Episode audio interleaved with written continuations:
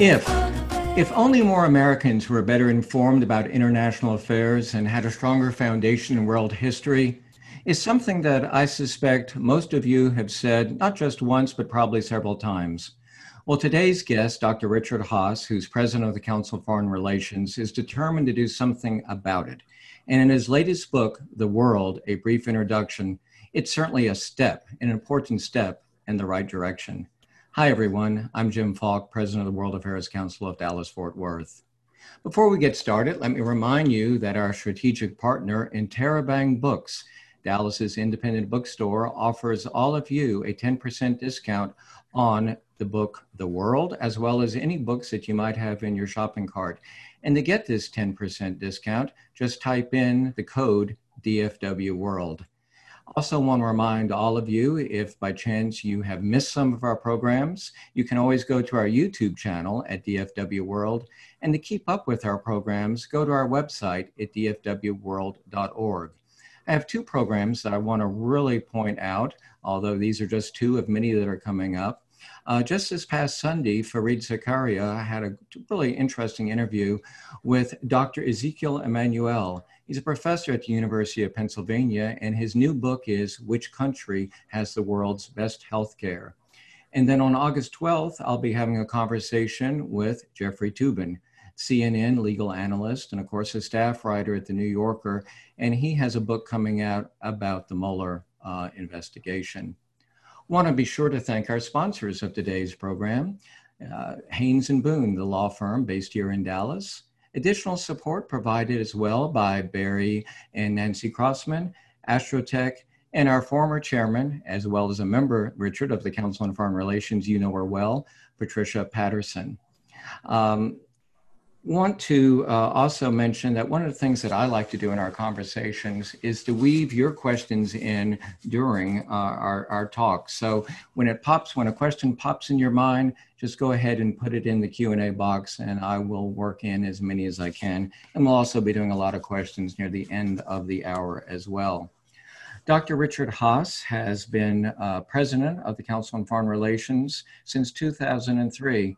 The council has had a great reputation for many decades, but I have to say, under Richard's stewardship, it truly has become one of the world's preeminent think tanks. Dr. Haass advised President George H.W. Bush when he was a member of the National Security Council from 1989 to 1993. And then he later worked with Secretary of State Colin Powell, where he was director of the State Department's policy planning staff. Dr. Haass, in 2013, served as chair of the multi-party negotiations in Northern Ireland that provided the foundation for the 2014 Stormont House Agreement. And in fact, in 2013, Richard received the Tipperary International Peace Award. Richard, great to see you. Thanks so much for being with us. Wish you were in Dallas, but this is a way we can reach a lot more people throughout the country. So that's nice as well. Congratulations on your book. Thank you, Jim. Great to be with you. And thank you for showing that picture of me 30 years ago. Couldn't resist. You know, I do want to say before we get started, you were kind enough to send me an advance copy of the book. And, you know, you describe it as a primer. And for people who keep up with international affairs, they may say, well, I don't need to read it.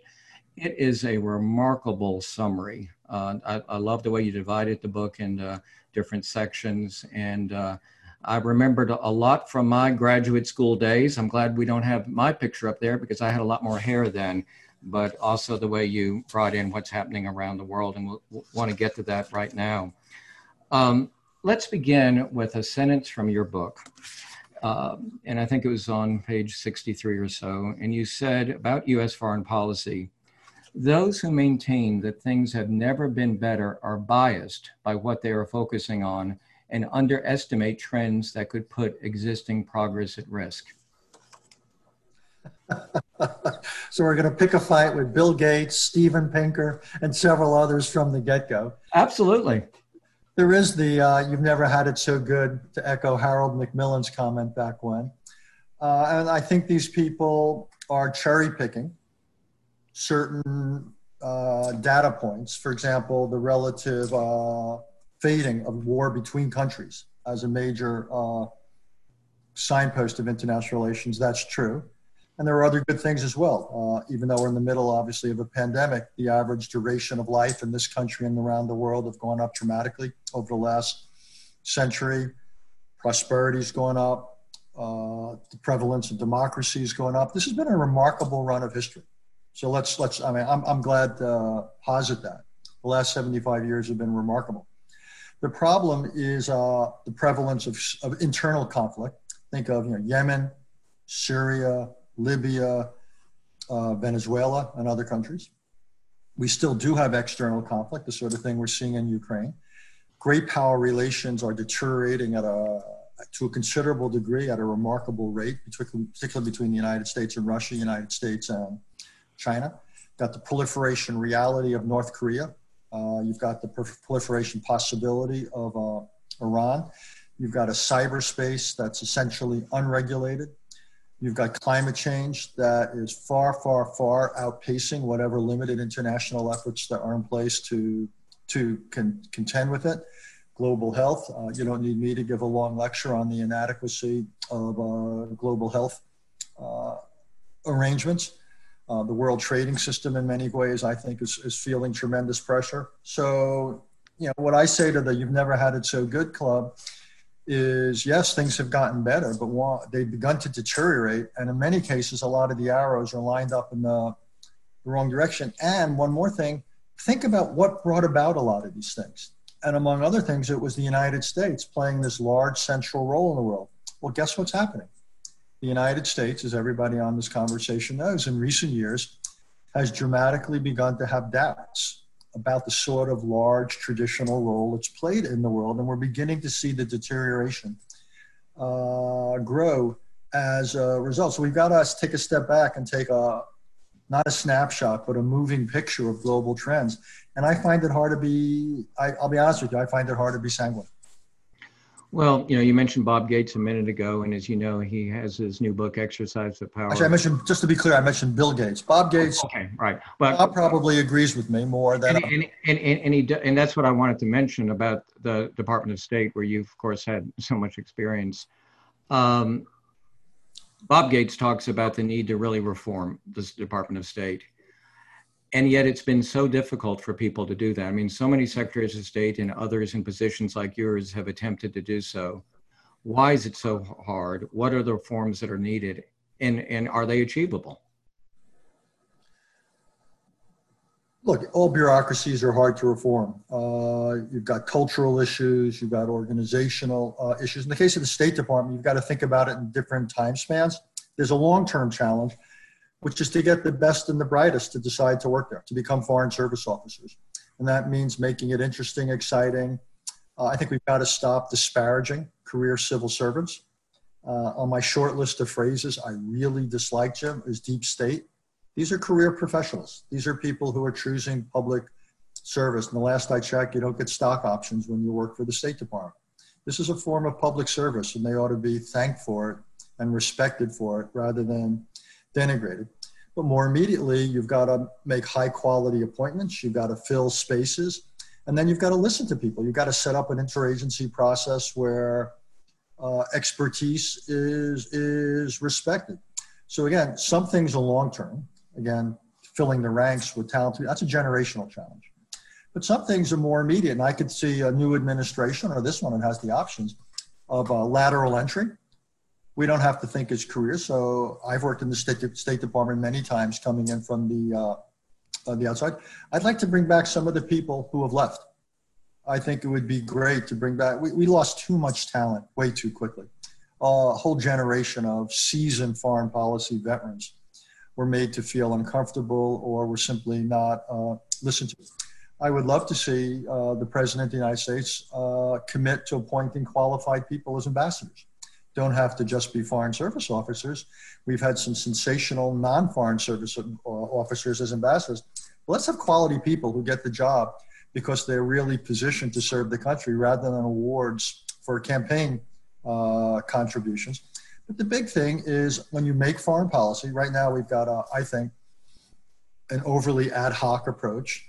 where White House staff operating outside the National Security Council mechanism have way too much influence. It's way too, again, unsystematic. If we once again empower the National Security Council, working with the State Department, the Defense Department, the intelligence community, and Treasury Department, what have you, then I think talented people will say, okay, these are really important issues. I can make a difference. I am prepared to come back and serve my country.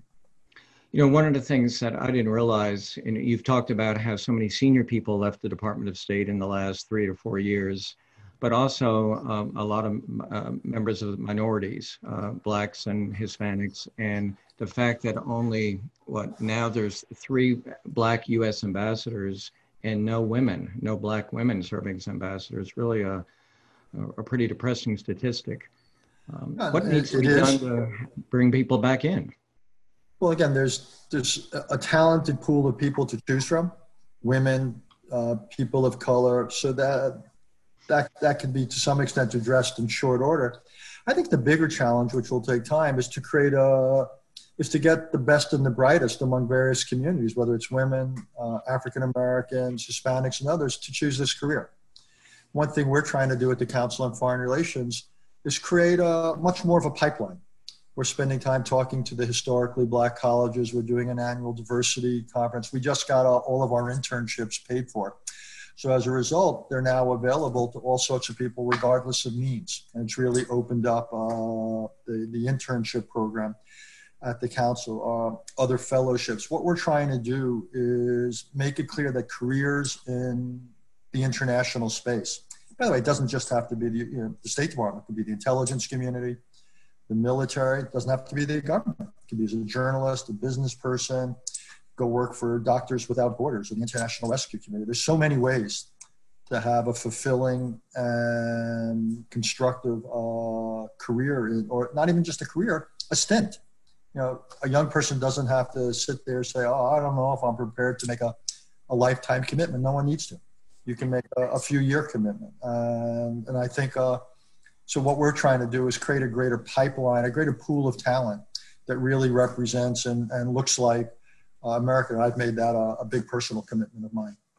You know, one of our viewers who just said, why is it that we now, and I think it gets back a little bit to how expertise is frowned upon, but what our viewer says is, why is it that we never revere international knowledge as a qualification for our presidential candidates? For instance, it was never mentioned, I think it was mentioned, and probably not in a good way, that John Kerry was fluent in French when he was running for office. And that was actually used against him at times. And the week of Bastille Day, it seems most unfortunate. Look, it's interesting. You know, we've had a painful, painful lesson in the last 6 months of just how influential the world is on us. What began in Wuhan didn't stay in Wuhan. 9/11 was a painful example. 3,000 people lost their lives in a day because of what came out of Afghanistan. Climate change is a slow motion, painful lesson that what happens everywhere and anywhere has a cumulative impact. So the world matters.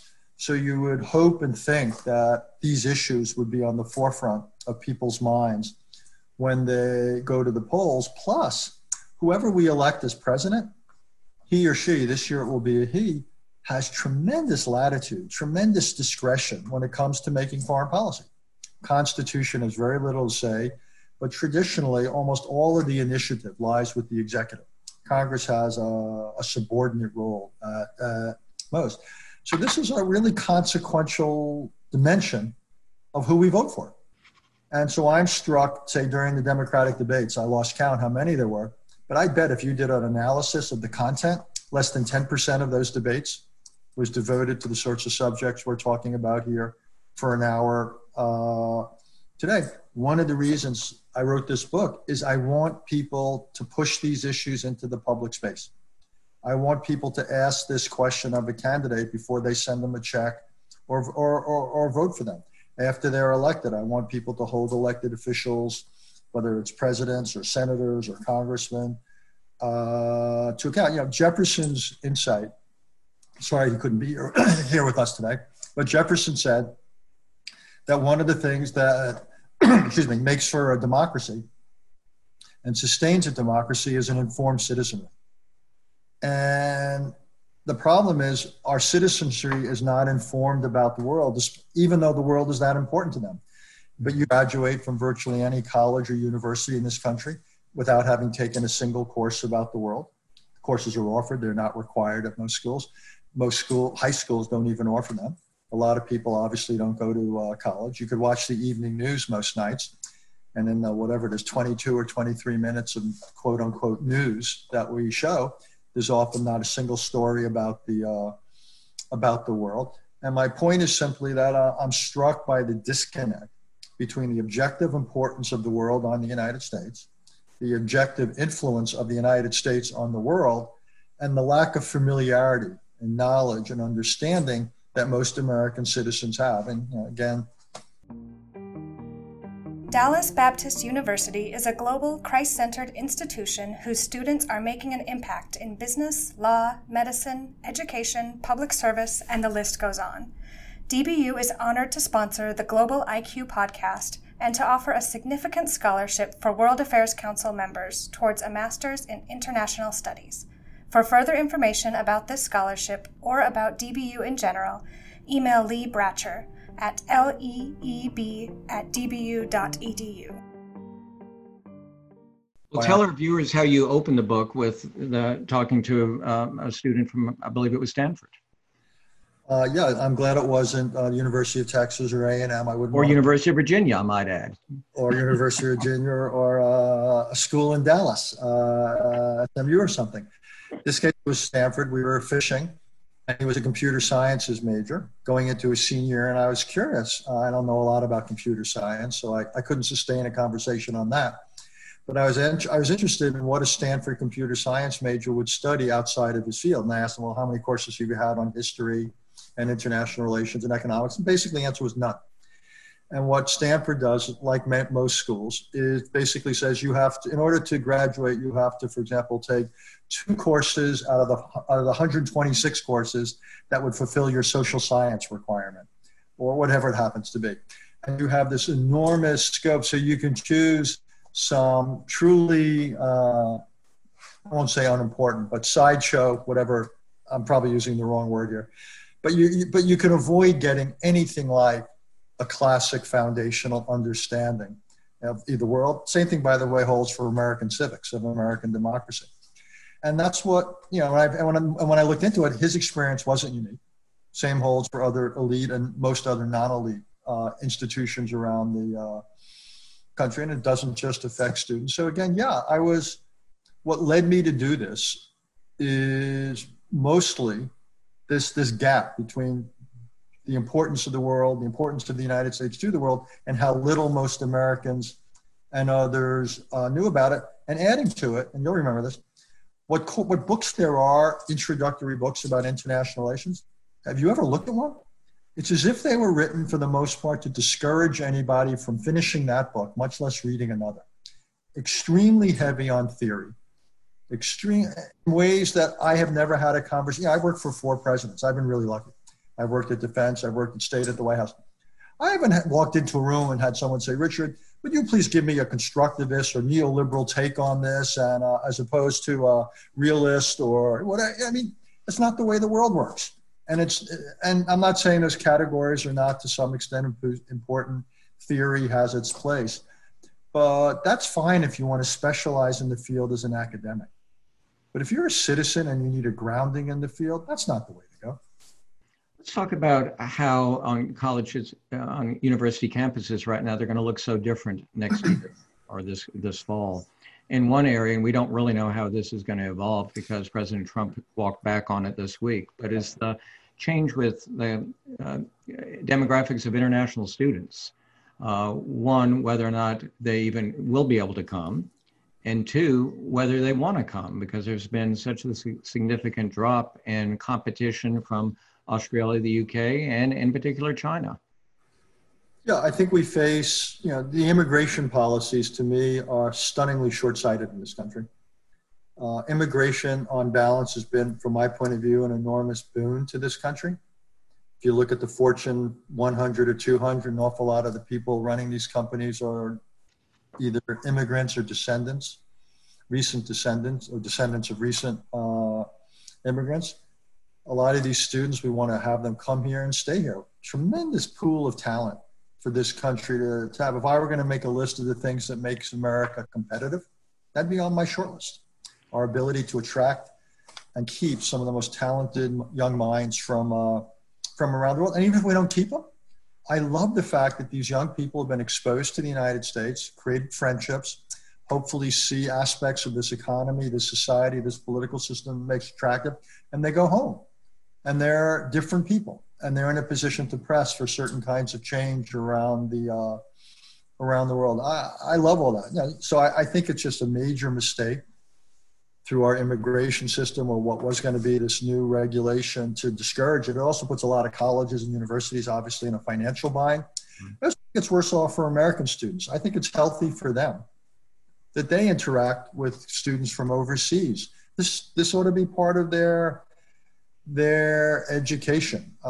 Again, not everyone's going to travel all over the world. Not everyone's going to be an international relations graduate. But I want every flute major or engineering major or anything major to have some interaction with people from other cultures and backgrounds, whether it's socially or in a classroom. So I just think it's a big mistake for a dozen different reasons to create an unwelcoming environment here in the United States for overseas students. And you're touching on this. Let me ask you to elaborate, because we have a question from Paul Paz. And he says, what role can project-based learning play in integrating high-demand STEM subjects and real-world applications and global issues?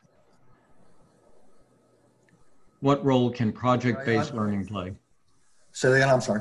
What project can project-based learning play?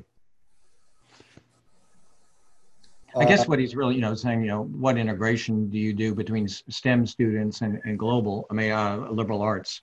Yeah, well, the answer is, as my computer sciences Stanford young man represents, I want a degree of global literacy and civics literacy in my STEM students. And I want a degree of STEM literacy in my liberal arts students. I think I think one of the interesting conversations we need to have a hell of a lot more of in this country at the high school and college level is what do we want every young person to have under his or her belt? Be it to be competent, to be functioning in a society, to fulfill citizenship, to fulfill their own potential. And I don't think we have nearly enough of a conversation about what's an educated person? What is the foundational education we now have? What can you best learn on a campus, as opposed to on the job? And we ought to have this. And why wouldn't there be national standards on certain aspects of the world or the country? I would think the idea that Texas would be different from California, from Massachusetts, on what it means to be an American, that bothers me. That almost is antithetical to the whole idea, or that there's a single world out there in terms of realities. There's China. Okay. Well, I wouldn't want people in Texas to have a different understanding of China than people in Arkansas. Seems to me we ought to want people. So I think, right now there's a lot of talk about higher education for all the reasons you're talking about. The whole business model's being thrown up in the air. Remote education, who's going to pay money not to be in a classroom? Can you safely be in a classroom? I get all that. I hope a little bit of time is put aside, Jim, for thinking about what now do we want an education to be at this stage of a person's life? Because also, we've now got to also rethink or reimagine education. It's not just something that happens to young people. It's also something now that happens over the next 50 years of their lives. People are going to have to get reskilled. They're going to have to get retrained. The world's going to change. Look at me. All of my education on international relations was done halfway through the Cold War.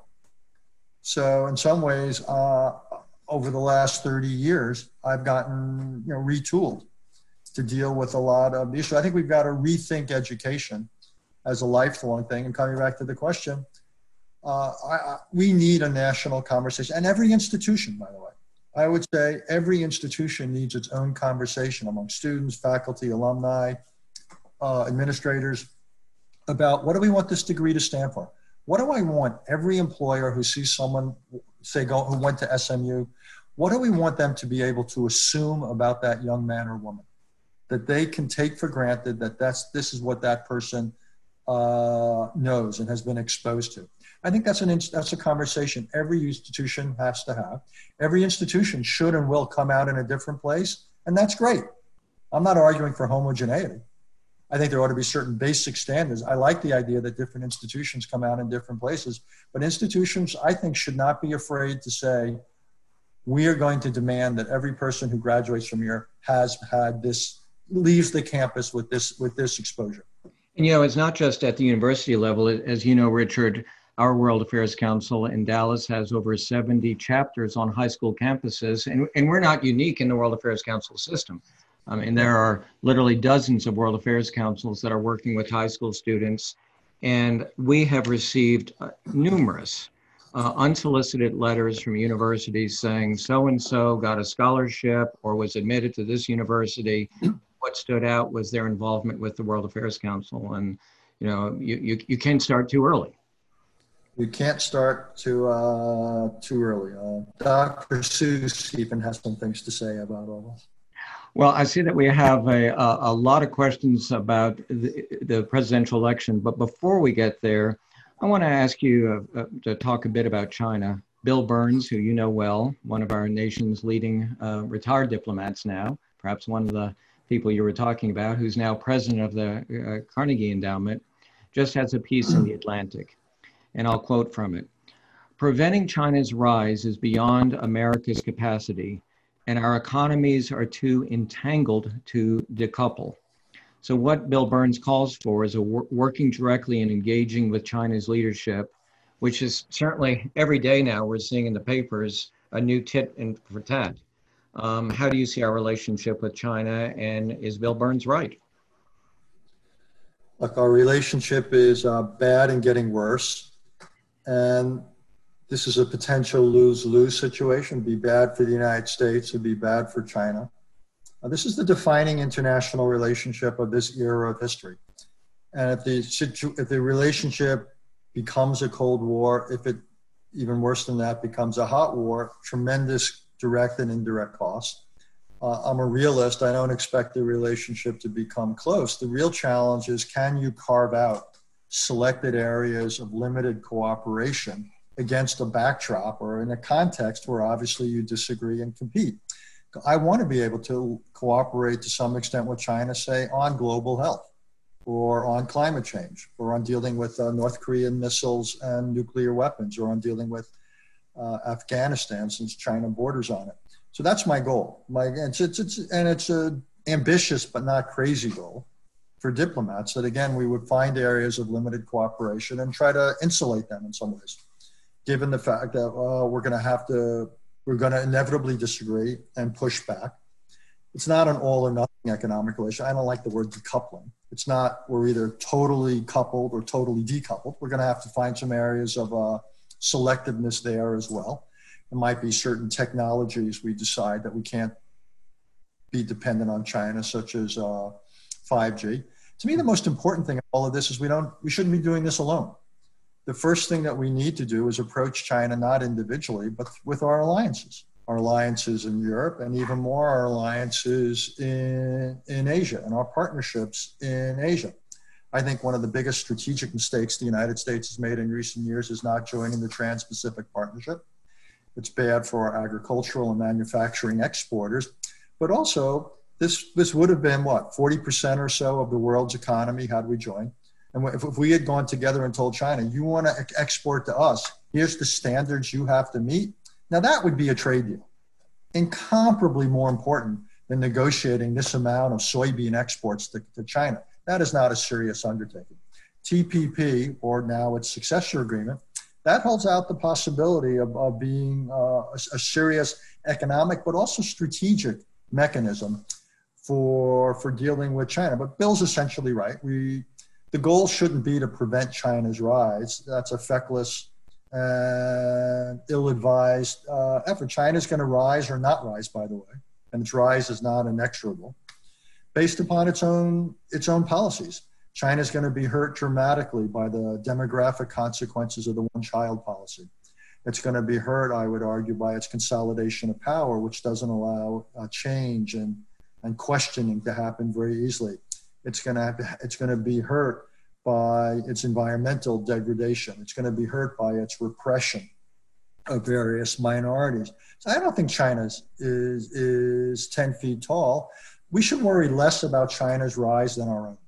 You know, the best China, let me give you an idea that maybe people here haven't heard of. How about America First? Why don't we do something about spending more money on basic research? Why don't we improve the quality of American infrastructure? Why don't we improve the quality of America's elementary schools? The one experience every American has is he or she goes to a school from what, the ages of 6 or 7 through 16. Why don't we invest more and make those better? Why don't we have an immigration system which encourages the best and brightest to come in and stay here? We can more than hold our own against China. We shouldn't bother with trying to block China so much as promote ourselves. Let me ask you this, though. One of our viewers, Steve Cotton, who works in the financial area, says, when China pursues predatory economic, political, and technology espionage practices and actively seeks to replace the U.S. dollar as the international currency, how do we handle that? How do we propose to deal with the fact that, you know, they are really now competing with us in the financial markets? Well, look, in the dollar, China does not have a fully convertible currency. The biggest threat to the dollar is American financial mismanagement. If we want the dollar to remain the world's reserve currency, which we should, it confers many advantages on us. Well, let's think about how do we get our debt and deficit under control. Let's not compromise the political independence of the Federal Reserve. Let's show some competence in how we deal with, whether it's dealing with pandemics or other domestic challenges. Let's show some sensitivity to the economic needs and concerns of others. If we act as a responsible steward of the world's reserve currency, no one's going to want to change that. Let's also hold back a little bit on some of our unilateral tariffs and financial sanctions. Let's not weaponize the dollar. Let's think bigger and larger. So at the moment, the biggest threat, I think, to the continued primacy of the dollar is American financial management or mismanagement. It's not about China. That's about us. What is about China? Yes, things like intellectual property espionage. So we ought to make it harder. We ought to think about sanctions where appropriate. My own view is also over time, China might become a little bit more responsible in this area, not because they've suddenly become wonderful, but they're producing more and more patents. They're increasingly on the production end and not just on the taking end. And it's conceivable that they'll become more conservative in this area when they feel they've got a bigger stake. And we're not there yet, but I don't think that's a naive or unrealistic possibility. How much has China suffered? Let's break that into two questions. How much have China and the United States suffered from their handling of COVID-19? You're exactly right. I think both countries have lost altitude. This is not a zero sum where one's loss is the other gains. One's loss is matched by the other's loss. China, by its initial lack of transparency, lack of honesty, it didn't meet its obligations under the international health regulations. So the first month in particular, what China did was irresponsible. Against, by the way, her Chinese as well as the rest of the world. Then the World Health Organization did not cover itself with glory. So we can blame China to some extent for the fact that the pandemic, the virus rather, reached here. But we can't blame China for the fact that we only shut down travel of Chinese to the United States early on, not all Americans who had been to China. More important, we can't blame China for the fact that we still, 6 months into the crisis, do not have effective testing. We can't blame China for the lack of PPE or ventilators or the fact that people are not wearing masks. So, as the expression goes, relevant here, physician, heal thyself. So yes, China can be held accountable for what happened at the outset, but increasingly the reality of COVID-19 in the United States, the 135,000 or so deaths, the several million cases, that's on us. That's on the president, it's on the administration, it's on governors, it's on mayors, it's on many individual Americans. So again, it's not a useful conversation, I think, to stop, just to keep blaming China, particularly since this is not just of historical curiosity. what we do today, what we do this afternoon, what we do tomorrow will affect the lives and will affect the trajectory of the American economy. So no amount of China bashing at this point is going to get us to where we want to be in over the next coming couple of months. You know, an issue that's certainly going to be impacted by the virus is migration. And I think it's just sort of tipped it over, because one of the things you mentioned in the book is how extreme poverty has declined by 1/3 in the last 3 decades, and now only 8% of the world's population. But that's certainly going to change now. Some people have speculated that world hunger is going to double or is doubling right now. What's the impact on migration, do you think? I'm worried that, you know, we've already live in a world where roughly 1 out of every 100 people around the world, probably 80 or so million people out of nearly 8 billion, is either, quote, internally displaced, essentially a forced migrant within their own borders, or they're a refugee, they're forced to cross borders. Distinguishing between people who migrate for self-migrate out of economic incentives from want of a better, or political incentives from want of a better life or job. But the amount of forced migrants is now about 1% of the world. My hunch is it's going to go up. It's going to go up because of instability, weak and failed countries, the Yemens, the Syrias, the Libyas, the Venezuelas, and others. Climate change is going to make more and more land uninhabitable. Won't be enough water or places to plant crops. Again, growing political instability out of the pandemic and prolonged economic dislocation. And all this is going to happen at a time where already the doors were largely closed to migration. And I think fears about disease are going to not just close doors, but lock them. So I think this could be, the humanitarian aspects of this could be really grim, but also it will have elements of it will drive greater degrees of destabilization, particularly in parts of the Middle East, partly parts of Africa, conceivably also parts of the Americas. And I would assume you would say that underscores the importance for the United States to not withdraw from international organizations. Look, anytime you face a situation where you're in something or you could go into something and it's imperfect, I get that. There's no organization that's perfect. But the question shouldn't be, we're going to withdraw because it's imperfect. The question should be, what's better than what we have? Is there a way to reform the organization? Can we create a new one? Because by and large, withdrawal is a gesture. And I'm not big about, my enthusiasm for foreign policy by gesture is really limited. So this pattern, though, of serial withdrawal from all these organizations, and virtually every case has left us more isolated, less influential, less well-off. We're not any less vulnerable to this or that global. You know, just because we withdraw from Paris doesn't mean we're less vulnerable to climate change. Just because we don't join the International Compact on Migration doesn't save us from that. The fact that we're not going to be in the World Health Organization is not going to increase our protectiveness against disease. So all it's going to do is mute our influence in many cases. And in no case do I see that we put something better in its place. Again, I'm not locked into anything if I thought there was a preferable, viable, available alternative. So I would say, you know, that's where foreign policy comes in. You don't like the World Health Organization? I get it.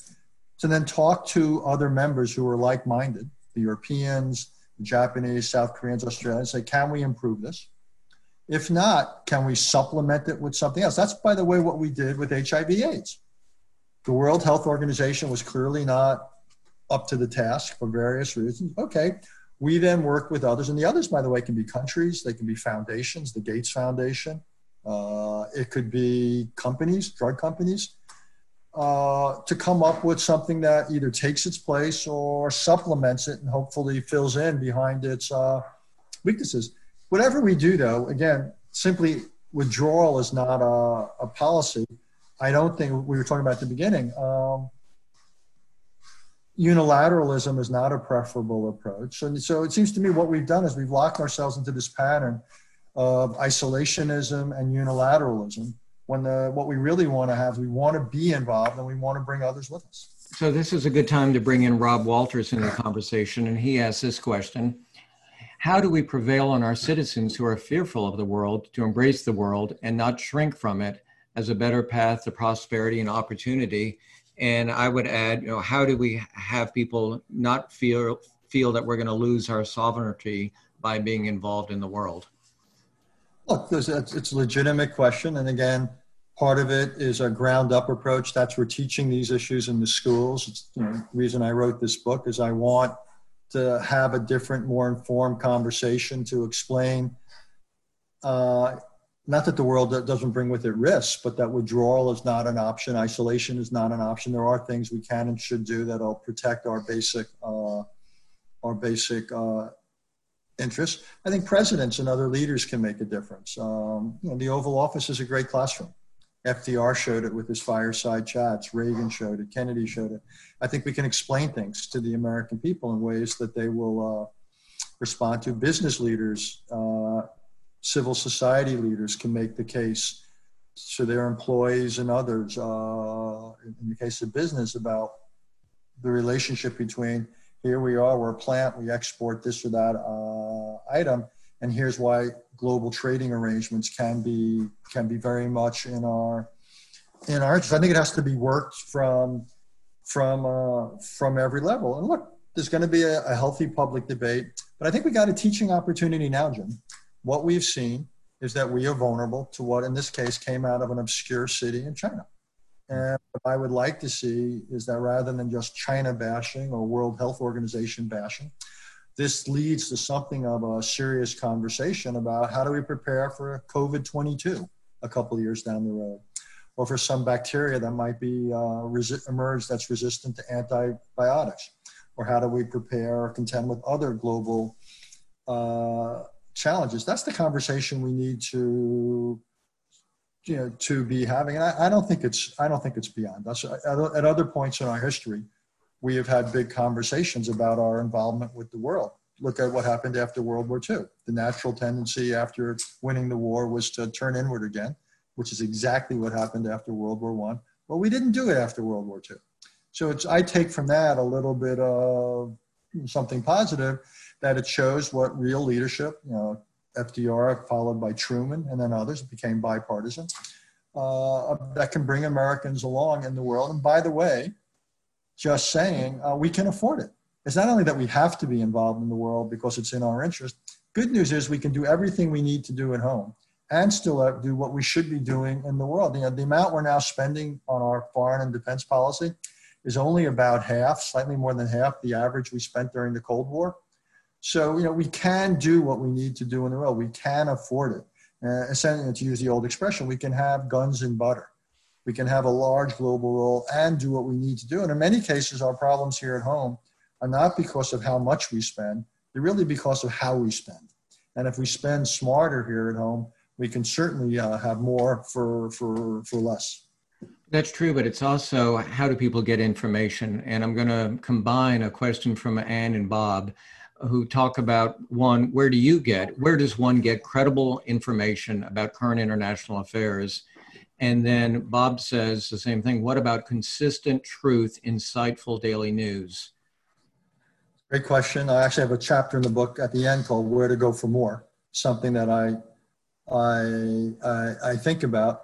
Look, there's a number of quality newspapers in this country, and even if you don't like the editorial page, the news part is just fine. The Wall Street Journal, New York Times, Washington Post. I like the Financial Times. I'll admit I read the New York Post, but that's mainly for sports and for gossip. That's something else. I think weekly, like The Economist, I think is a really good, concise read. I think Foreign Affairs, Our Magazine, the one that Council on Foreign Relations publishes, is the best journal devoted to international issues. But every day we have fresh content on the website. Also, our website, CFR.org, I'll brag for a second.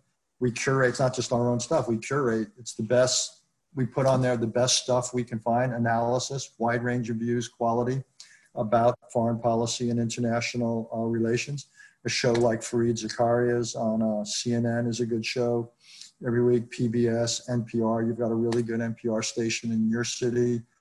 So there's places to, and even on the internet, there's what's, the internet's both wonderful and frustrating because there's wonderful things on it, great sources of information. And then there's just a lot of stuff that's totally wrong, biased, conspiratorial, unchecked. Sometimes it's hard to know. So one of the things I always tell people is expose yourself to lots of stuff. Don't just watch one cable channel or just go to one internet site. Expose yourself to a range of things. And that way I think there's a little bit of protection that comes from that. And Richard, you only left out one thing, probably the most important, that is to support your local World Affairs Council. I was getting to that. I'm sure you were. So 75 years ago, the first atomic bomb test was launched at Trinity in New Mexico. 2 years ago, President Trump stood next to President Putin at Helsinki, at the Helsinki summit. Where do we stand right now on nuclear disarmament? And I'd like to ask you just to elaborate in the time that we have remaining about both North Korea and Iran. Are the strategies different? There are. In terms of the United States and Russia, one of the first decisions the new president will have to make, whether it's Mr. Trump or Mr. Biden, will be in February, because the principal strategic nuclear arms control pact between the United States and Russia is due to expire. There is no time to renegotiate its terms. What I'm hoping is it's simply extended and then a negotiation can start about possibly including other systems that have come along, about other parties such as China. But it's important this get extended. I would think the plate is plenty full in the world and between the United States and Russia without adding a new dimension of nuclear competition there. So that's one thing that we could usefully do, not to solve the problem, but at least to put something of a lid on it. The two horizontal proliferation challenges of North Korea and Iran are obviously paramount. Very different. North Korea obviously has quite a number of nuclear weapons as well as delivery systems. We can talk about denuclearization until the cows come home.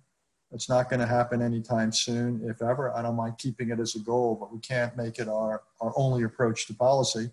And I think what we need to do with North Korea is try to structure, I'm not sure it's possible, a negotiation with them where essentially they would, in exchange for certain reductions in their nuclear and missile capability that are verified, they would receive certain economic benefits, certain relief from sanctions. That seems to me the basics of the approach. I understand we've tried things like that. It hasn't worked. The question is now whether North Korea feels pressure to make it work. And I wouldn't rule it out. And I would also make this a priority in the U.S.-China relationship. It's one of the reasons that I think it's important we keep open a relationship with China. Iran's a different case. Iran does not have nuclear weapons, but they're beginning to move out beyond the confines of the 2015 so-called JCPOA, the nuclear accord. That what that does is reduce the warning time we would have if they ever did want to produce nuclear weapons. I think that would be unacceptable if they ever got close to them or actually had them. Not only the question is what might they do against that backdrop, but think about what the Saudis or what the Turks or the Egyptians might do. I mean, for those of you who think the Middle East can't get worse, well, that's a scenario where it would get a lot worse real fast. So we obviously want to prevent that from happening. The problem is in this conversation about should we rejoin the 2015 agreement, I didn't love the agreement. I thought it had certain flaws. I didn't support, though, leaving it unilaterally when we did. Now, though, to simply go back into it only buys you a couple of years. Already the conventional military arms parts of it are expiring, and the nuclear, 4 years after the new president gets in, the nuclear parts will begin to expire. We need a longer-term agreement. We do not want Iran to have an entire nuclear inventory and all the prerequisites of dozens of weapons in a number of years. We don't want that to happen ever. So I think we need a follow-on agreement, and that's something the United States, I believe, initially should put together with its European partners, see if we can get the Chinese and Russians to support it. If we can, great. If not, we work without them, and we go to Iran and say, here's the deal, almost like North Korea. This, here's what you've got to sign on to in exchange for this degree, and then you'll get this degree of sanctions sanctions relief. So in both cases, I would have what I call something for something. In the case of North Korea, I don't think we can just demand everything. And in the case of Iran, I think our policy is essentially not to negotiate, it's to bring about regime change. And I wouldn't bet the farm on that coming about. So it won't surprise you that we have several questions about what might happen in the presidential election. From Dawn, if President Trump has a second term, what do you anticipate his foreign policy priorities to be? And then clearly on the other side, questions, what might be the steps that a President Biden might take to reassert or bring America, the United States back into a global community of nations? Yeah. Well, if President Trump is reelected, he hasn't given many hints about what he would do. And he was asked that question a few weeks ago about, I think it was by Sean Hannity, about a second term. You couldn't derive or discern anything in his answer. It was as if he hadn't thought it through.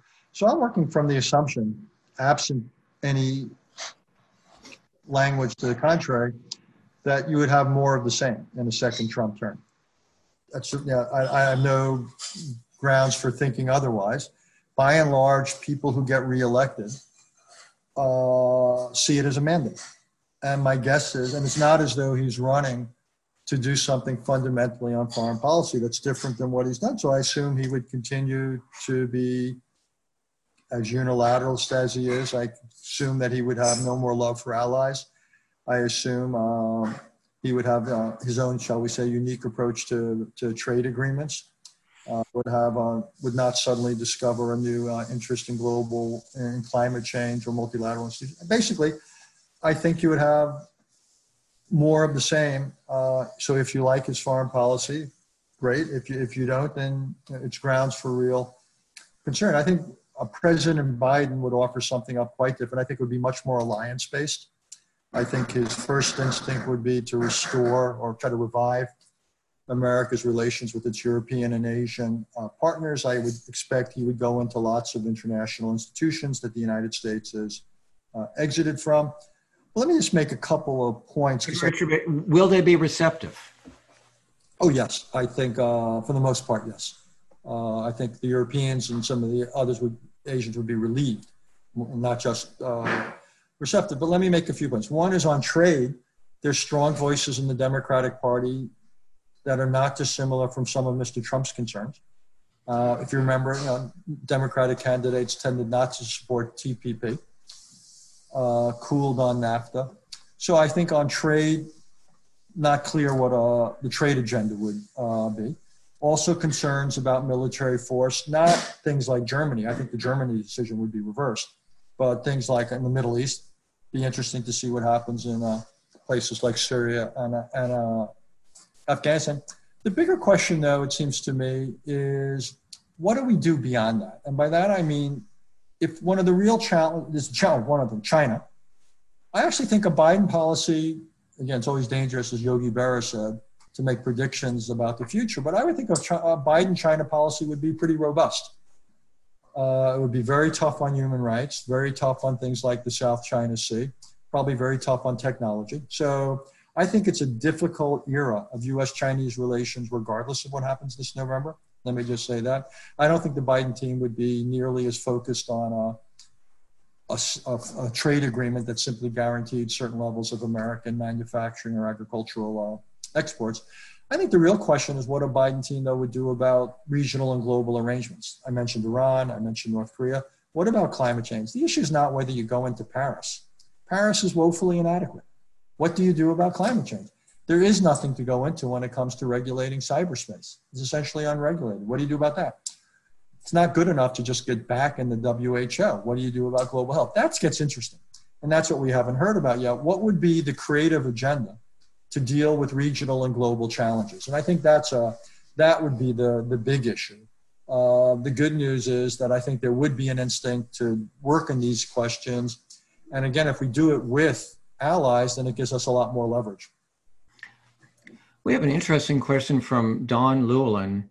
Is there a country, Richard, we should use in an example of citizens with a higher level of world awareness? When I used to teach at a institution on the East Coast and not that far from Boston, it was an institution, I should add, that rejected me when I was applying as a student, but let me in the back door as a faculty member. I was struck by how much more the overseas students knew than the American students, both about the world and about United States political history. The latter in particular was quite stunning. By and large, students going to the best institutions in places like Germany, Britain, and Australia know much more about the world than some of the Scandinavian schools than do the United States. And I think part of the reason, in a funny sort of way, is because we're so big and we're so influential and so powerful. A lot of Americans haven't bothered, in some ways, to learn about the world, whereas a lot of others who are so much smaller and so much more aware of how the world affects their well-being and their futures have necessarily learn more about the world, and also, we constitute what, 20-25% of the world's economy. Well, if you only constitute 1% of the world's economy, obviously you're going to have to think differently about your economic relationships with the rest of the world. So again, I find a lot of places, particularly in Europe, some in Asia, are far better informed about the world than we are. You have a section, or it's almost, perhaps it's a chapter in the book, about international society and how we need to move beyond international systems to international society. We have about another minute or two. Comment on that. Yeah, a society is more than a system. A society represents, there's rules, there's norms, there's often institutions to back up. A system is just what is, what kind of happens. A society is more than that. And what it takes is the leading countries of their time to set up an order based upon certain principles, certain rules, often certain institutions, sometimes penalties for breaking them. And that's the mark of international relations at a high level. That ought to be our goal. And I think the challenge for the future is how do we do just that? And it's got to be more than simply, you mentioned sovereignty before. Yes, we got to respect sovereignty. We don't want countries invading with one another. We don't want countries interfering in one another's politics. But also, we need to now understand that what happens inside the borders of any country can have tremendous implications for another, whether it's terrorists operating, disease breaking out, destroying a rainforest. So what we need is a world where sovereignty is respected. At the same time, sovereignty is not absolute and unconditional. And that ought to be the element of an international society. That is where we need to go, but we are not even close to being there yet. And I suspect that many of your talks like this end with this question from Pete. What do you consider the most important international issue facing the United States that isn't getting the attention that it should? The single most is the United States and its relationship with the world. That we have been instrumental in shaping history for the last 75 years. And the single biggest question is, what are we going to do and how are we going to do it in the world? These questions of multilateralism versus unilateralism, of involvement versus isolation. If you ask me what's the biggest variable that will shape the next era of history, as big as China is, as big as climate change is, as big as disease is, the single biggest variable I know is the relationship of the United States with the world. Well, Richard, thanks so much.